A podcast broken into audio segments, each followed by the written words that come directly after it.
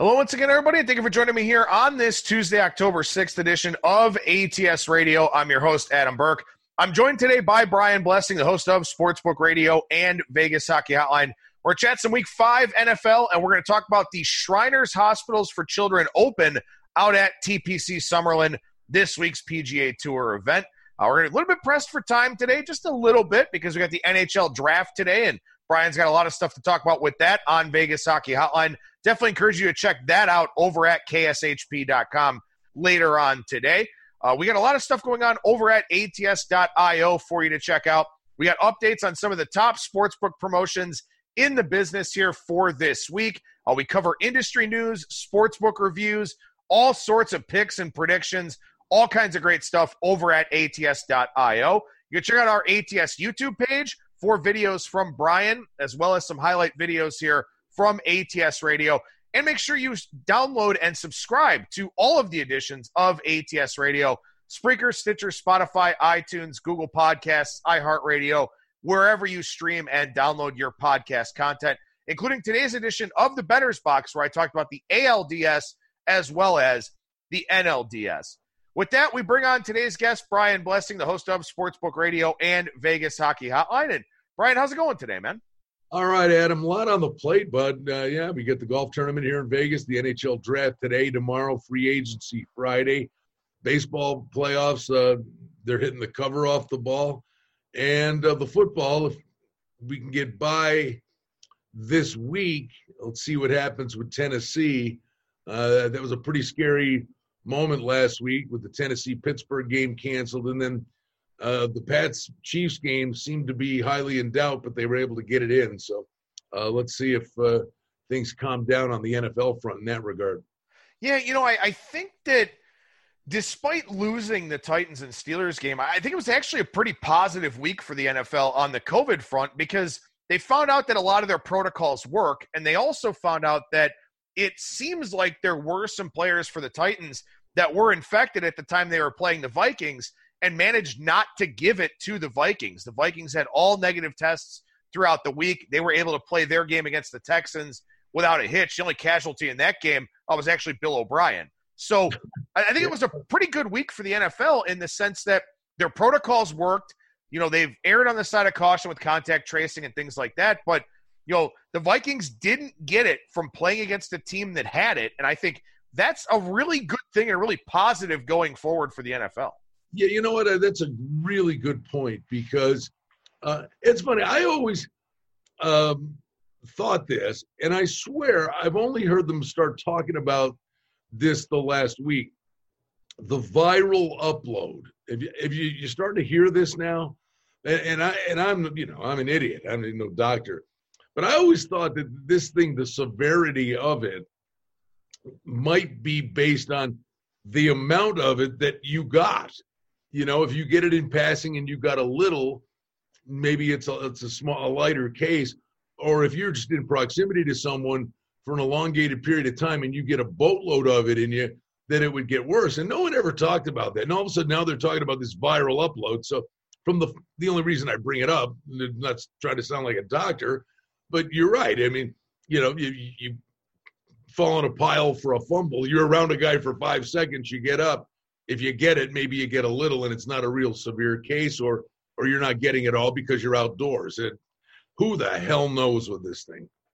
Yeah, you know, I, I, think that from the start, I think for both of us, the, the messaging and the presentation of information has, you know, been something that's been pretty frustrating throughout the process. But to your point, you know, I saw a doctor with a study a few weeks ago saying that, you know, the, the wearing of a mask in some ways increases your immunity because – you're not blocking all of the COVID particles and the aerosols and all of that, but you're blocking most of them. So your body is still to a degree getting some of the illness, but not enough of it to make you really sick. So your body, through wearing a mask and through, you know, getting some of the droplets and all of that, is actually developing some kind of protection, you know, against if you got a bigger case of the illness, that viral upload that you're talking about.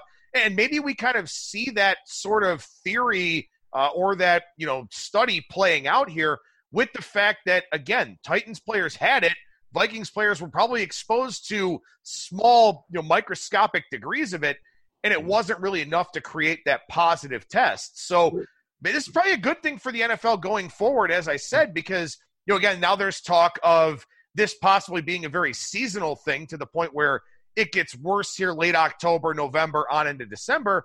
Maybe it gives us some hope that you know if one team gets it, we won't wind up with any kind of league wide outbreak uh, as a result of playing against that team uh, or those teams. So again, I, I think that yeah, we lost a game, and we're still uncertain about Tennessee getting back on the field here uh, for Wednesday, reopening their facility, all of that.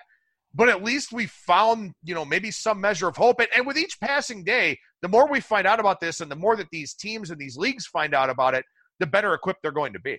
And in seriously, I mean, not to diminish this or become political about. I mean, okay, uh, overnight, Connor McDavid uh, with the Oilers, you know, he gets the virus. I mean, the, obviously the bubble is no more uh, in the NHL. But of all the people and players in in sports, uh, the college kids, those that have gotten it, I mean, has anyone really fallen extremely ill? or has there been a calamity? I think the fear with football teams might be assistant coaches and older people that are around them, but these athletes, you know, you get the thing, and thankfully, which seems to be what we've been told, that there are high risk factors, and these are younger people that are in phenomenal shape, and nothing cataclysmic has happened to them. And you know, it's, it's these are things we're all dealing with on a daily basis uh, but these are people for the most part get it, get over it, and get back to work. Yeah, I mean, there are a couple offhand I can think of. You know, there, there were the concerns with myocarditis with the college football players, and I thought it was always interesting, and it was talked about a lot at the at the collegiate level, and never really talked about at all at the NFL level. So I thought, you know, that was kind of weird. The one that I can really think of is Eduardo Rodriguez, the pitcher for the Red Sox, did wind up getting a pretty severe case of myocarditis, wasn't able to play this baseball season uh, at all. And in fact, he was hospitalized for a lengthy period of time. But that's really the only one that I can think of that was a, a very extreme case. But again, it was a an issue related to having COVID. It wasn't from you know COVID and, and breathing problems and all of that. It does not mirror. I mean, like I said, this, is a discussion. We watch this stuff, and you get mixed messages depending on what TV channel you watch, uh, which is insanity. But does it not speak to, unfortunate for him, but uh, do we stop the world spinning? The you know, unfortunately, one guy had a very bad case of this thing. Um, you know, do we get on with our lives and when? Well, and you think about it too. I mean, you know, you you get the Saints one with the fullback. It wound up being a false positive, but I mean that broke. You know what's uh, Friday or Saturday night. You know, and then there there was talk of maybe canceling that game.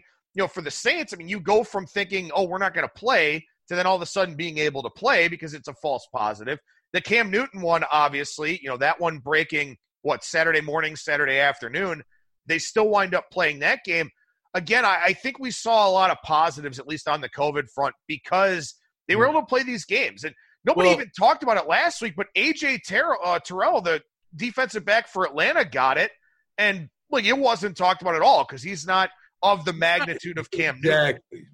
Exactly. But, but the thing is, okay, let's see what happens. Do the Titans suit up and play against the Bills? Because what's that number in the 20 range now?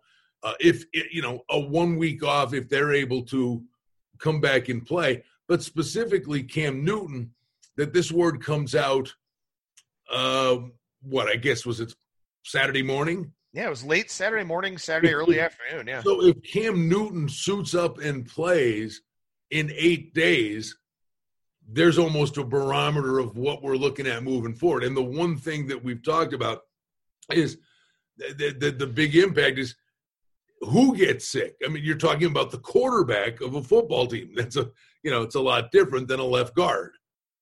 Right. Oh yeah, no, absolutely, and it's also going to get you know a, a lot more fanfare and a lot more run when it's a, a big name player as opposed to, you know, uh, like. I like your style though. I, I like your thinking that at the end of the day, as if we get through this week, that maybe there is you know a positive result there that you're they're able to survive this thing the league and and soldier forward on this because listen, I mean, it wasn't your first reaction. Go well, okay. Tennessee, Pittsburgh's canceled. Oh, it impacts Baltimore. They got to move their bye week. So there's three teams where you have absolutely okay. You made your move. You have no wiggle room with these guys. You know, but now we're going to have angles that we're going to talk about. If Tennessee does come back and play, all of a sudden the Buffalo Buffalo's facing Tennessee coming off a bye instead of Tennessee getting beat up by Pittsburgh. Or you can make the case Tennessee sat idly by. They may have been on a bye, but they weren't able to practice. And so, and so you're going to start seeing the, we're going to be throwing the football angles of all this stuff in there. Don't kid yourself. The Chiefs thing, they were desperate to get that that game played. And I, will tell you one reason, a big reason was the fantasy football aspect of that.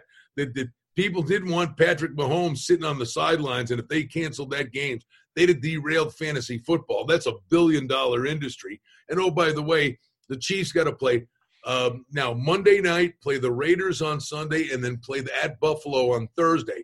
They're sitting there going, "This Chiefs thing, we got to get through this with these guys because if their schedule gets set off the train tracks, it goes to hell in a handbasket."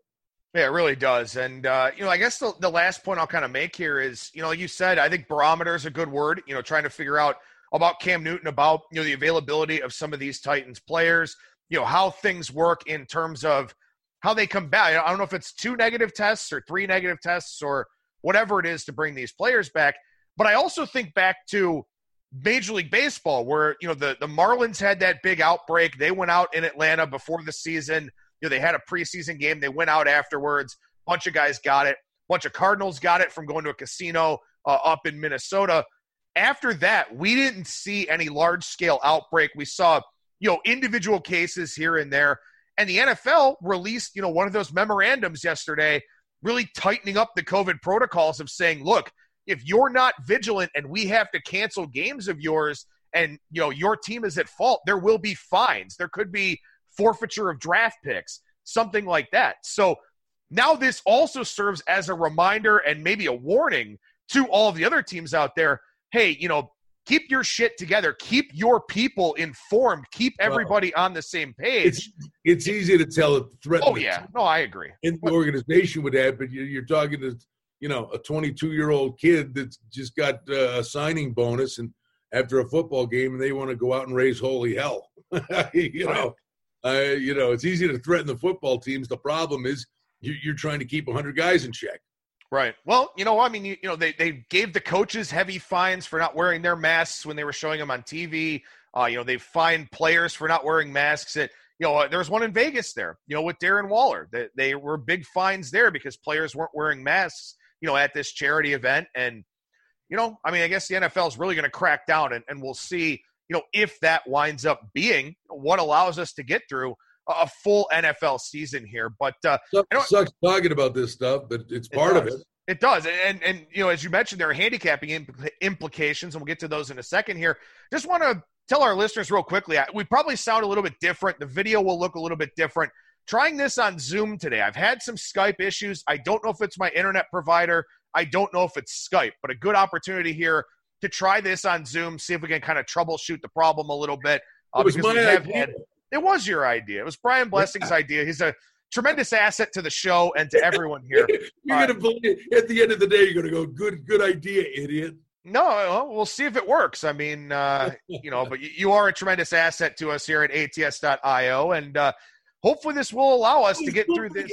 If this, if this doesn't work for this podcast, you got every kid in the world getting educated on Zoom. It better work. That's that's a good point. That's a very good point uh, to be sure here. But it gives us the opportunity to try again with one of these highlight videos from the ATS radio broadcast. Unable to do those on Monday uh, with those audio issues I was just talking about, but wanted to get on here with Brian and talk about some Week Five games, kind of give you some picks and predictions, insights and analysis, all of that here for this upcoming week. And uh, Brian, you already did a video for us on the Thursday night game over on our ATS YouTube page between Tampa Bay and Chicago. So we won't spend time on that one, but we will jump ahead to Sunday here.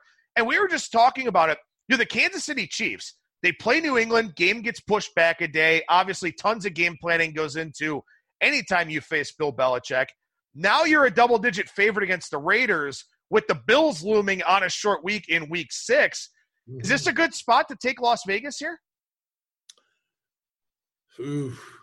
12 and a half is a weird number, too. You know, part of me would say uh, the, the Chiefs come out and light the Raiders up and say, let's get the big lead. And in a perfect world, maybe we can, you know, get some of these guys out the, in the second half, get them a little bit of rest. Uh, let's let's give the Patriots credit. Hoyer, Stidham, it was ugly, but that Patriots defense played their lungs out after the first drive which, by the way, they held them to a field goal. Uh, Belichick made incredible adjustments and really frustrated that Chiefs offense. You know, the, the one thing I would say, um, Jacobs is certainly a big X factor. The Bills actually pulled a Belichick move on the Raiders. and I, and I was looking at the, at the scores when it was all said and done, Adam. Look at the teams that are, you know, atop the standings. And we're all about the fantasy football and look what Russell Wilson and Lamar Jackson and Mahomes and even Josh Allen now what they're doing, and, and that's the exciting thing and it's the highlights. Look at the teams that are, have winning records. They are all teams that can run the football. I mean, you can sling it all over the place, but you better be able to close out games and establish the run when you need to. It's still a viable part of this game. And the Bills, the key to their win the week before, they had the big comeback, and the Rams got back in the game with Henderson running it down their throat. So everybody's like, well, Jacobs is going to run it down their throat. He's a terrific running back, and he's their best player. The Bills put it in the box and shut him down. And basically, they had a couple of plays over the top. One was a bomb that was called back for a touchdown, the Raiders to Agholor. And then they had an interference call late in the game. But the Bills basically took Jacobs away. I'd look for the uh, the Chiefs to do the same thing. Um, you know, can Carr beat you over the top? And with Ruggs not in there, uh, you know, these guys are NFL receivers. They'll get a play or two or a chance or two. Uh, but I think the Bills actually put a pretty good blueprint out there to give the Raiders a hard time. Yeah, and, and you know, kind of with that sentiment in mind, I as terrifying as it is to play an under in the NFL right now, I kind of like under 57 in that game. I think yeah. this is one where, you know, as you kind of talked about, the Chiefs try to get out early and then they try to put it in cruise control and save some bullets, save some legs, save some guys for that quick turnaround against Buffalo, a game that, I mean, you know, at this point in time may end up having some, you know, playoff implications in terms of home field and something like that. So I think maybe you look under 57 here in this Vegas Kansas City game. The concern for me with Vegas on the spread is that Derek Carr cannot go vertical. They are checking down a ton. He's just not comfortable throwing downfield for one reason or another. If they do get behind and have to play catch up, that worries me. Now, they could get yards in chunks, 8, 10, 12 at a time, throwing underneath against that soft defense from the Chiefs. Maybe that also hurts the under here. But again, I think Kansas City will put themselves in a position where they are ahead at halftime, can pony up a little bit in the second half if they need to. But I think they try to go running clock as much as possible in this game. I, I kind of like the under in that one. Yeah, and, and honestly, the, the, number, like I said, you go broke in the NFL laying double digits. Uh, if that scenario we're talking about uh, is in play, where Casey gets the lead, and maybe say, "Look, we got to turn around," that, you know, I don't know that they do or don't. It's just something to consider um, that they maybe take some guys out, knowing they have to play again on Thursday. Then the backdoor cover certainly could be in play, but a garbage touchdown at the end. All right, so how about this game here? 459, 460, Jacksonville and Houston. Houston, six point favorite, total of 54. And you know the reason why I want to ask you about this game. Bill O'Brien, the first coach to get fired. Kudos to anybody who had that one uh, in the nine to one range. I think a lot of us thought Adam Gase. A lot of us thought Dan Quinn, and Dan Quinn will probably be the second head coach fired here. Uh, should have already been fired, quite frankly. But what about Houston here? They're, you know, they're 0 4 they're not going to make the playoffs at this point, probably, unless they really turn things around. But they no longer have Bill O'Brien there. Is, is this a one week bump for them? Is Jacksonville that bad that Houston can cover? Any thoughts on that game? Jacksonville is that inconsistent. Uh, you know, I mean, you have a good game against Indy, uh, you know, and, and then you then you get mauled by other teams one week to the next. I, I I can't get a read on Jacksonville. The funny thing is, you know, Marrone was another guy who very much was on the list of a coach that could get fired. Uh, got a little bit of equity with that opening week win. The the problem with this game, Adam, is I, you can't trust either one of these teams. Uh, that that's the real to, to sit here with conviction and say what is the one thing I would say that could be of use is this number is six and a half minus a dime. If you think, you know, Romeo Crennel knows what he's doing. He's been around the block. He's the oldest coach in the league now. But if you think it's Houston, bet it now because it's going to get to seven. Yeah, I think there's a chance it probably does go up. There were so many people that were so anti Bill O'Brien, and and for good reason. I mean, I've gotten Bill O'Brien several times betting on the Texans over the last few years, and you know, I mean, look, I, I also think too that you know this is probably a scenario. I know that they've won some division titles and all of that, but they did so, you know, with negative point differentials or just ugly, ugly peripheral stats. This is a team that you know, probably overachieved in spite of Bill Bryan, of Bill O'Brien. Now you wonder about Deshaun Watson. Does he kind of open things up a little bit? Do they play without that dark cloud over their heads of knowing that you know this could have been a possibility at some point? I that's kind of an interesting one. But well, you know what? I, I just interject. Uh, the one thing I would say is: is anybody as good as they look or as bad as they look?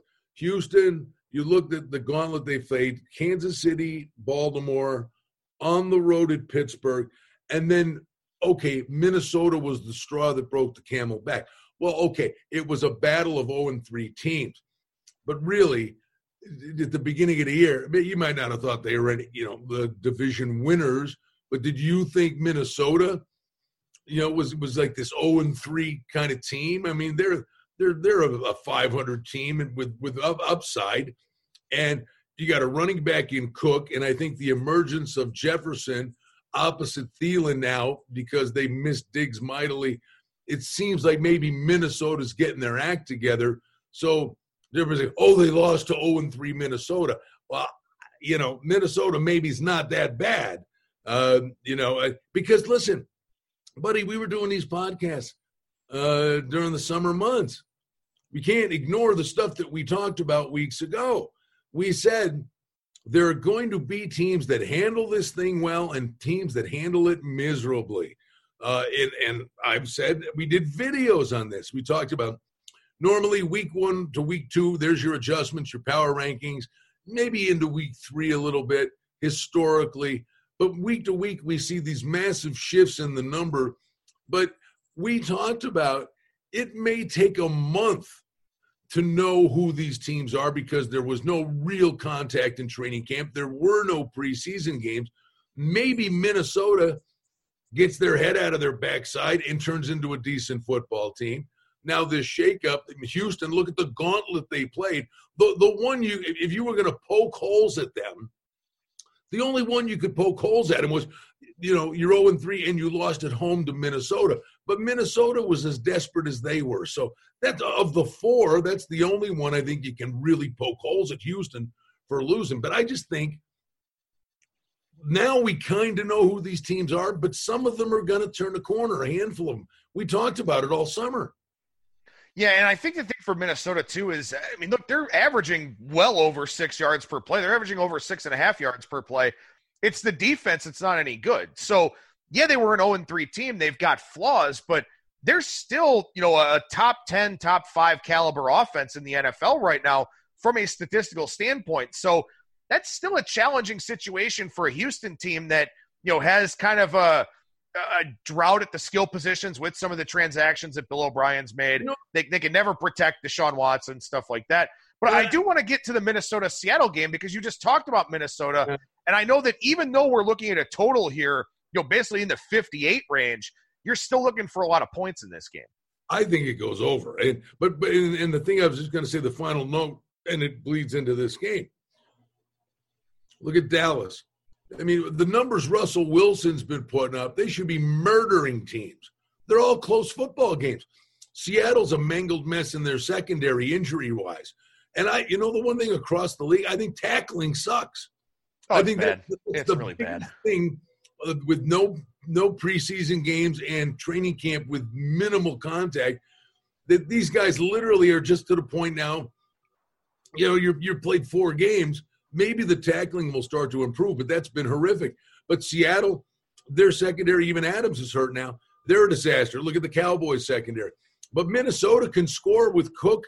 Uh, and we, we mentioned the weapons already with Thielen, now the emergence of Jefferson. They can score. And Russell Wilson uh, is just incredible what he's been doing. And Carson beat the rap on the injury, and he's back and he's running like a horse. I don't see either team's. Uh, the prop would be uh, over under, I'd say under one and a half punts in the game. Yeah, the the thing I, I worry about a little bit for Seattle here is going back east to west. We saw San Francisco really struggle in that situation here this weekend, but also San Francisco, everybody's hurt. And, you know, Seattle doesn't really have that problem. And they have Russell Wilson, who, quite frankly, I think Russell Wilson's the best quarterback in the NFL. I mean, w- what he does with what he, you know, has to work with, with what he's had to work with, uh, the, the guy is just exceptional. So I, I think that, you know, we could definitely see a lot of points in that one. And I encourage you to check out Brian's other videos here on our ATS YouTube page, uh, including where he took a look at the game on Monday Night Football between the Chargers and the Saints, uh, right here on our ATS YouTube page. And make sure you subscribe to ATS Radio across all of those different podcast platforms.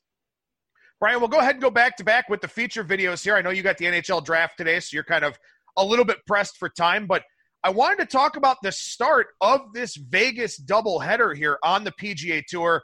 The Shriners Hospitals for Children open this week at TPC Summerlin. Next week, the CJ Cup at Shadow Creek, which I'm very much looking forward to. Uh, but this tournament here this week at TPC Summerlin, you and I were talking before we started recording here. This is the best field for this tournament in 32 years. Bryson DeChambeau, Webb Simpson, Patrick Cantlay, Collin Morikawa, Tony Finau, Matsuyama, Harris English, Matt Wolff, Scotty Scheffler, Jason Day, Rickie Fowler, Sergio Garcia, who won last week at the Sanderson Farms really, really good field this week, Brian. And usually this tournament, I think the the rub was they didn't come out here because it was a putting tournament. The winning scores in the low to mid twenties. Uh, I play TPC Summerlin a couple of times a year. I mean, th- these guys eat this course alive. But if they grew the rough and had some snarky pin placements, believe me, they could they could make the score a lot different than it is. But the quality players are showing up now, and we're seeing it the FedEx Cup is a big deal, and these are full FedEx Cup point events, and the name players are showing up. And I think you, you the, the the angle. Go to PGATour.com. There's a really cool article in there um, about so many guys on the tour are now gravitating and living in Vegas. Uh, Xander Schauffele said, "I'm moving there." Collin Morikawa lives right up the street here, or plays right up the street here uh, literally about 2,000 yards from where I'm doing this video. Kevin Na lives here. He's won this event twice. What does that tell you? He knows the course. So I think you, there's a starting point. You look at guys like that, and the price guy in there in that group is Aaron Wise, who is always, if you read this article, they're always playing games and working on their game. But Aaron Wise is a kid that can play, but he's here all the time. He's 80 to 1. We all know about Morikawa uh, watch out for a guy like Aaron Wise to make a little run here. Yeah, and I think that's the important thing. You know, you, you sort of look at the, the player profile for what you want to take in this tournament, and ball striking is very important, as it is week in and week out. As you said, the rough is not very penal here, so you, know, you can hit it a long way and go ahead and take whatever medicine you wind up with and be perfectly fine with doing it. The other part is that you got a guy like Kevin Na that did not play well in a lot of strokes gained areas last year, but he almost lapped the field in strokes gained putting. He made virtually every putt on this course. And a guy like him can do that. A guy like, you know, JT Poston can do that. We've seen guys like a Beau Hossler play well here. He doesn't do a whole lot of things well except hit the putter. So that's kind of what you're looking at here this week is do you take the ball strikers at the short prices? Like I like Webb Simpson this week. I like Harris English this week? Or do you take the guys that are really good with the flat stick that have the longer prices? There's no rough. And like I said, I, honestly, I, I played this course. And the which is always fun to watch when you go, oh, I was there. I know what what he's facing. That's kind of enjoyable. But the funny thing is, you know, on certain holes, you know, I I have my moments uh, on this course where these guys are so good as their distance control and the real unique feature of these TPC layouts. Every green are triple tier greens, but they are substantially different tiers. I mean, their distance control, they're always 15. The guy that win it, he's, he's eight feet to the pin. The other guy, you know, if you're 25 feet, your percentages are obviously much different. But if you're not on the right level, there are three putts all over the place on this course. That's why these guys like this course up because their distance control is so good. They're always on the right level. But at the end of the day, it's a putting tournament. This event is a putting tournament. So, so like, look at a guy like Matt Kuchar, uh, who had a really quiet year. Um, you know, out of nowhere, I think there's like it's like a Sergio showing up last week. You know, um, a higher end guy, first win since the Masters, but but kind of a higher end name guy wins the Sanderson Farms. In the past, you weren't getting name guys like that in these tournaments. So you get you get a name guy like Kuchar showing up in this thing, who's very much coming in here under the radar. But if he's putting good, uh, he can get away with subpar ball striking. The other guy that is playing good that I thought was a nice overlay price was Cameron Davis, who played well at the Sanderson Farms.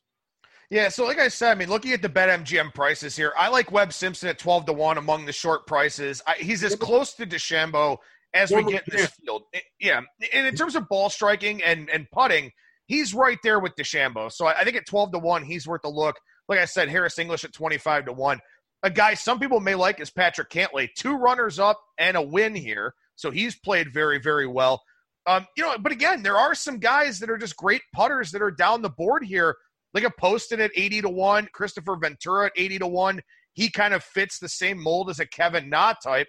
The difference is Kevin Na, you know, plays here all the time, as you mentioned, knows these uh, putting surfaces really well. Uh, but you mentioned Aaron Wise at 80 to 1, uh, Cameron Davis, a guy at 50 to 1. So I think you and I just have two schools of thought here. I'm kind of well, taking the shorter prices in the strong field, and you're looking at the guys that have yeah, bigger well, I, numbers that fit the profile. I generally do that anyway. Right. And I'll come back and get a Webb Simpson on Friday night at a, maybe a higher price if he's four or five shots back. I, to me, when it's when the course is set up for these guys to go low, you know, it, the tougher courses separate the cream from the crop. You know, this is the kind of tournament you should be searching for a bomb. And then you can find the name player at the same price on Friday night, or maybe even an overlaid price on Friday night. But but the, to me, to sit there and play somebody at fifteen to one, when the winning score is going to be twenty three under par, you know, I, I think you're. Be- I personally think you're better off and better suited to swing for the fences and get a guy like that in contention, and then say, "Here's the name guy who's four shots back." And after Friday night, I'm I'm separating the the ten or twelve really high end name players, separate them out. That one of them is you know within striking distance, and that's when you play those guys the the last thing I would say here, and, and who knows, maybe he'll go out there win this tournament. But but a guy like Hideki Matsuyama, you sure. can't take him in an event like this. Great yeah. ball striker, can't putt. So that's the biggest thing. If you're handicapping this golf tournament, make sure that you're getting, you know, at least an above average to elite putter here, uh, you know, with the guys that you're backing for the Shriners Hospitals for Children Open at TPC Summerlin. Uh, we always you mentioned they're here again next week too. That's yes. probably that's probably another reason uh, that this field was so big. I, I think the, the the what is it? The nine bridges. Uh, going to be C- CJ Cup, yeah. The CJ, but was it? Well, was that CJ Cup at nine bridges? Then is that what that yeah. was? Yeah, yeah, over in uh, what South Korea. Yeah, but but I think the fact that there were tournaments here back to back weeks probably made a lot of these guys say, "Well, I don't want to miss two tournaments, but oh, by the way, I can go play, settle in, and not have to travel somewhere. That they looked at the back to back week nature of this thing, saying that's pretty appealing, and I'm going to do it. And I think I think the fact that that tournament's at Shadow Creek has mightily helped the quality of the field for this week too. Well, and then one last point here uh, is just to say that guys that miss the cut this weekend probably aren't going to go home. They're probably just going to stay in their rental place or whatever they're doing, and they're probably going to take Creek. the weekend and go play Shadow Creek. So I'm going to go to Shadow Creek and practice. Right. So look for guys that you know maybe really good players that missed the cut here this week. They're going to get some extra rounds next week at Shadow Creek for sure. I like that one. That's a good angle. I like that a lot. Well, I like to think we talk about a lot of good angles here uh, on ATS Radio and on these highlight videos over on our ATS YouTube page. Make sure you subscribe to the YouTube page and also subscribe to get ATS Radio wherever you stream and download your podcast content. With that, like I said, like we talked about the top of the show, Brian, big day for you. NHL draft the next couple days, NHL free agency later on this week. You'll be covering a lot of that, I would presume, uh, not just on Vegas Hockey Hotline, but probably on Sportsbook Radio as well. Yeah, no, listen, uh, the first round of the NHL draft is tonight, but the one thing that's going on here, this draft is not in June. Uh, we're sitting here with training camps, whatever, five, six weeks away. January 1 target date to start the next year. But you also have expansion coming up with Seattle. And guys are going to start moving guys now to at least get something for them instead of losing them unprotected to expansion. You've got salary caps, flat salary caps, teams that have put internal salary cap restrictions, uh, you know, on, on their own spending spree. So names are available that are out there in addition to the name free agents that are out there. I think this could be an incredibly active week, and free agencies is on Friday. So uh, the dominoes are really going to you know start to go here, starting with the draft tonight. I think the trades there might be a couple today. That everybody will be focused on round one tonight. But tomorrow, I look for the wheeling and dealing to start, and the goalie market's insane. Goalies that are out there ready to go on the move. So uh, it is it's have a big impact on how these teams are constructed for next year. And it's all compacted into a week later in the year. So it's fun to watch. Yeah, it definitely is. Make sure you follow Brian on Twitter at Brian Blessing. Check out sportsbookradio.com as well as kshp.com and check out his videos over on our ATS YouTube page. Brian, always a pleasure, man. Thank you so much for joining me. Appreciate you uh, sticking with me here with some of the technical issues, and we'll talk to you again next week. Well, hey, buddy, here I got to I can't just like I'm not the Star Trek guy. I'll put them together. There, fingers crossed, kid, that this Zoom thing works. Well, there you go. Thank you so much, man. I appreciate it. There you go. There's Brian Blessing once again, the host of Sportsbook Radio and Vegas Hockey Hotline. Make sure you follow him on Twitter at Brian Blessing. Coming up on Thursday, we'll chat with professional handicapper Brad Powers from BradPowersSports.com. College football week six, NFL week five, and then Friday, my thoughts for week five in the Circa Sports Million. That'll do it for me. Thank you so much for listening, everybody, and I will talk to you again on Thursday.